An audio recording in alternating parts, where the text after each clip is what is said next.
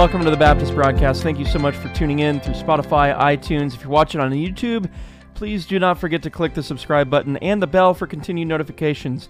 Checking out today Romans 11, verse 25, that all popular section of Romans 11 that has been the object of much debate throughout the centuries in terms of what it means. Does it, you know, does Israel there refer to uh, the church? Uh, does um, uh, or the whole of the elect, or does it refer to the uh, political nation of Israel? Uh, you know, those are those are some of the uh, of the points of conversation that are often brought up with, you know, regarding Romans eleven twenty five.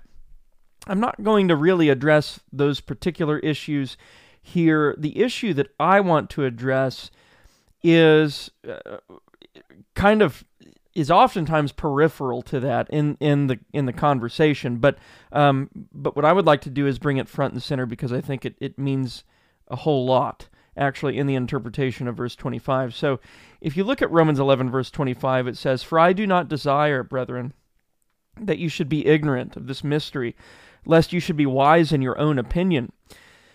That blindness in part has happened to Israel until the fullness of the Gentiles has come in. The question, of course, you know, that, that often looms and, and, and the focus point usually in discussion concerning this passage is what or who is Israel uh, there, right? Uh, how are we to take that term? Is it the, the is it the physical nation, the political nation? Is it just a you know kind of a group of Jews who will you know sometime in the future uh, be effectually called?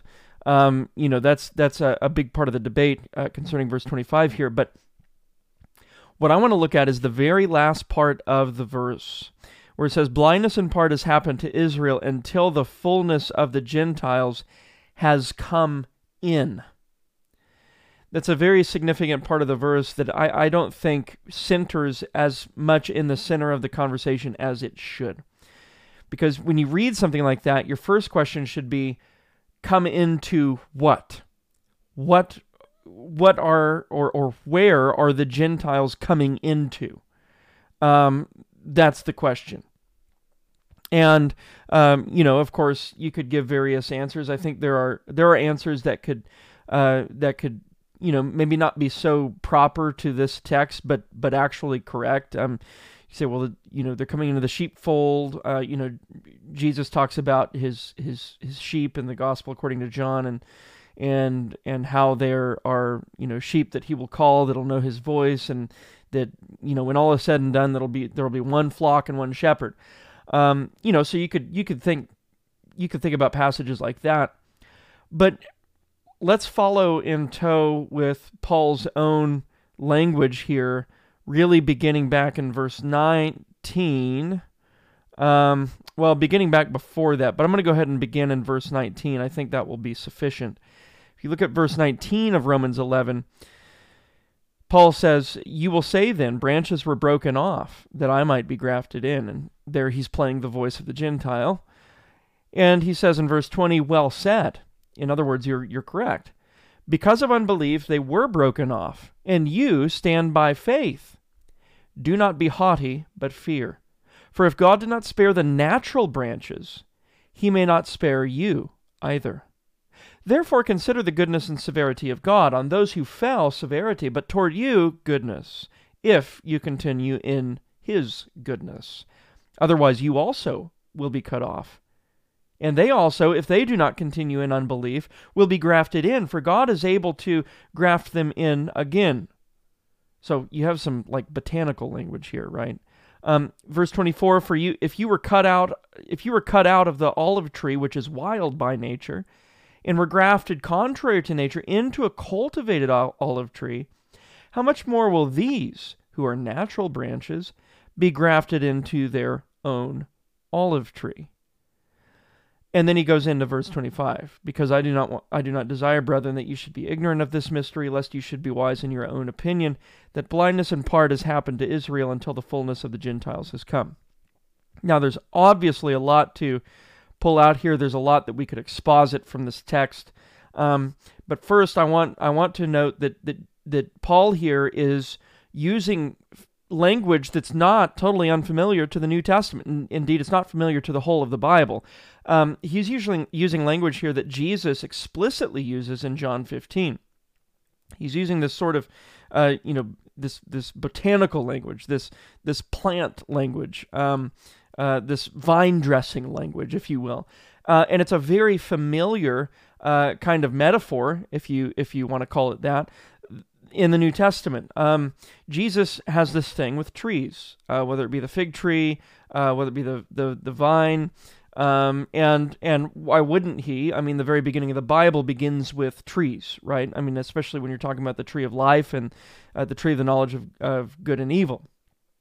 And the Bible, in some ways, ends uh, with a tree. We see the tree of life is is there in the eschaton as well. So, um, you know, the Bible, the whole redemptive narrative is bookended by trees. So, you know, why wouldn't you have this kind of, you know, plant language throughout the text? And, uh, you know, no less here in the New Testament, of course.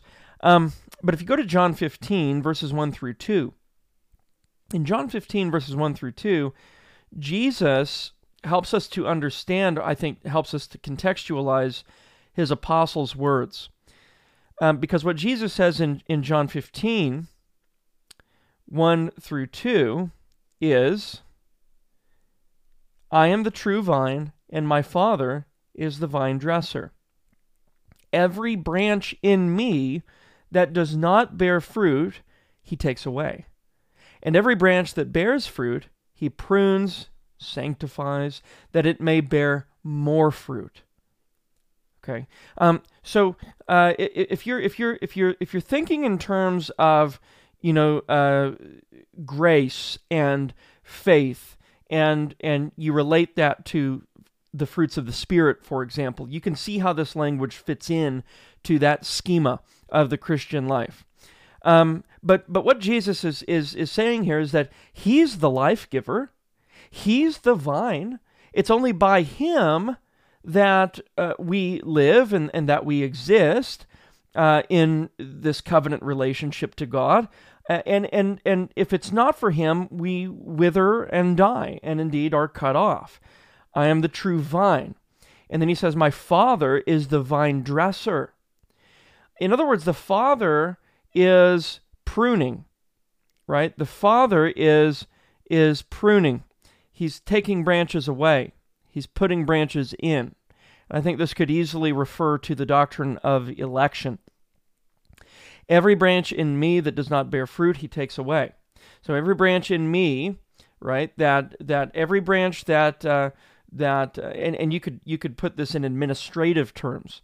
Uh, so when a person is living the Christian life, you know they are, and as far as they're living the Christian life, they, for all intents and purposes, are you know in are grafted in they're in the covenant community. And then uh, you know they apostatize or something like that and they fall away or they are an unrepentant uh, person and fall under church discipline uh, rightly so lawful church discipline and then are disciplined out of the church and they're never brought to repentance and they're and they and they're they're cut off all right? So it, it's it's it's that kind of dynamic here that we're talking about. And and Jesus says, I'm the true vine. So you relate that back, you contextualize Romans 11, verse 25, and, and really going back to verse 13. Um, uh, you contextualize the language there that Paul uses with regard to the, the branches. All right, the branches being cut off, the branches being grafted in, and uh, you have the uh, uh, the idea here of um, of the root and you wonder, of course, well, is, you know, what is the root? Um, and I think that the root is Christ. So um, in, in John 15, this is a, a vine, but, you know, he's referred to as a vine. The idea here is, is life giving. From whence does the life come? And, and, you know, when you're talking about grapes and, and things like that, then it's the vine, right? Um, if you're talking about a tree, uh, then it would be the root. That's the that's the that's the life giver. That's the source of life. Uh, for a tree, you cut the you cut the trunk off from the root, and the rest of the tree is going to die. So, um, so you relate that. You, this language is already in view here from verse 13 to verse 24, really. And so when Paul drops down to verse 25 and he says that blindness in part has happened to Israel until the fullness of the Gentiles has come in, right? The whole context of this passage is branches being grafted in and branches being cut off. The the uh, apostate, you know, uh, Jewish branches, if you will, that rejected Christ being cut off, and then the gospel going to the Gentiles and and God effectually calling the Gentiles and grafting them in, right? And once the fullness of the branches of the Gentiles has come in to the vine, has been grafted into the vine, then all of Israel will be saved. Now, here's the thing. If that's the case, if the vine or if the root is Jesus Christ, right? Um, then some interpretive traditions of this text would seem to be undermined. For example, there are some who believe that um, Israel is in view here, the, the, the nation or the kingdom, if you will, that you know Gentiles are going to be allowed a place in in the kingdom, and that is that in which the Gentiles are brought.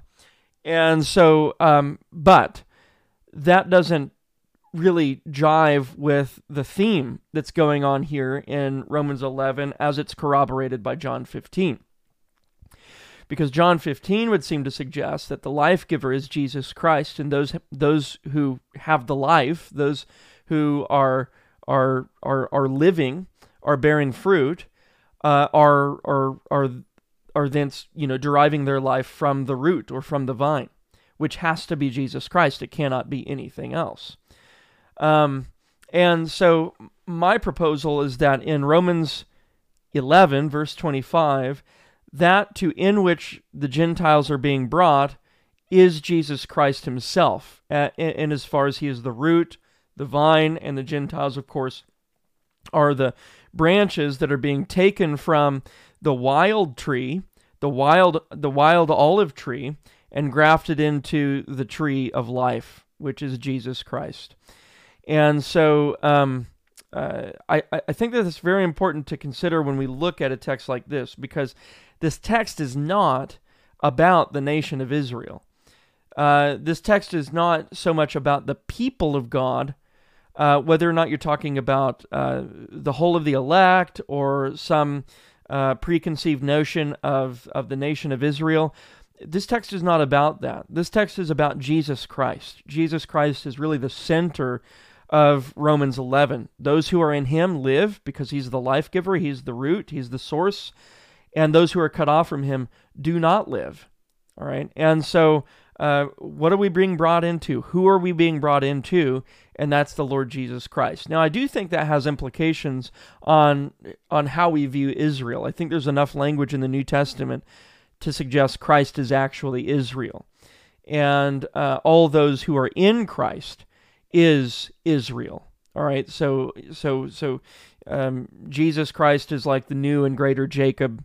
He is the representative of, of his people, and if that's the case, then then all who are in him are Israel, right? Just as all who were born of Jacob, all who are in Jacob, are are called Israel. They take his name, and so if Jesus is Israel, uh, then of course all those who are in him are Israel as well. So I think that there are implications that could be worked out, and and Romans 11 would certainly figure into that.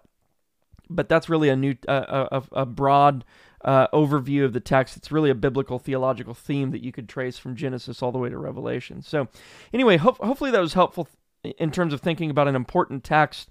This is Romans 11, verse 25. If it was helpful, please give this uh, episode a share.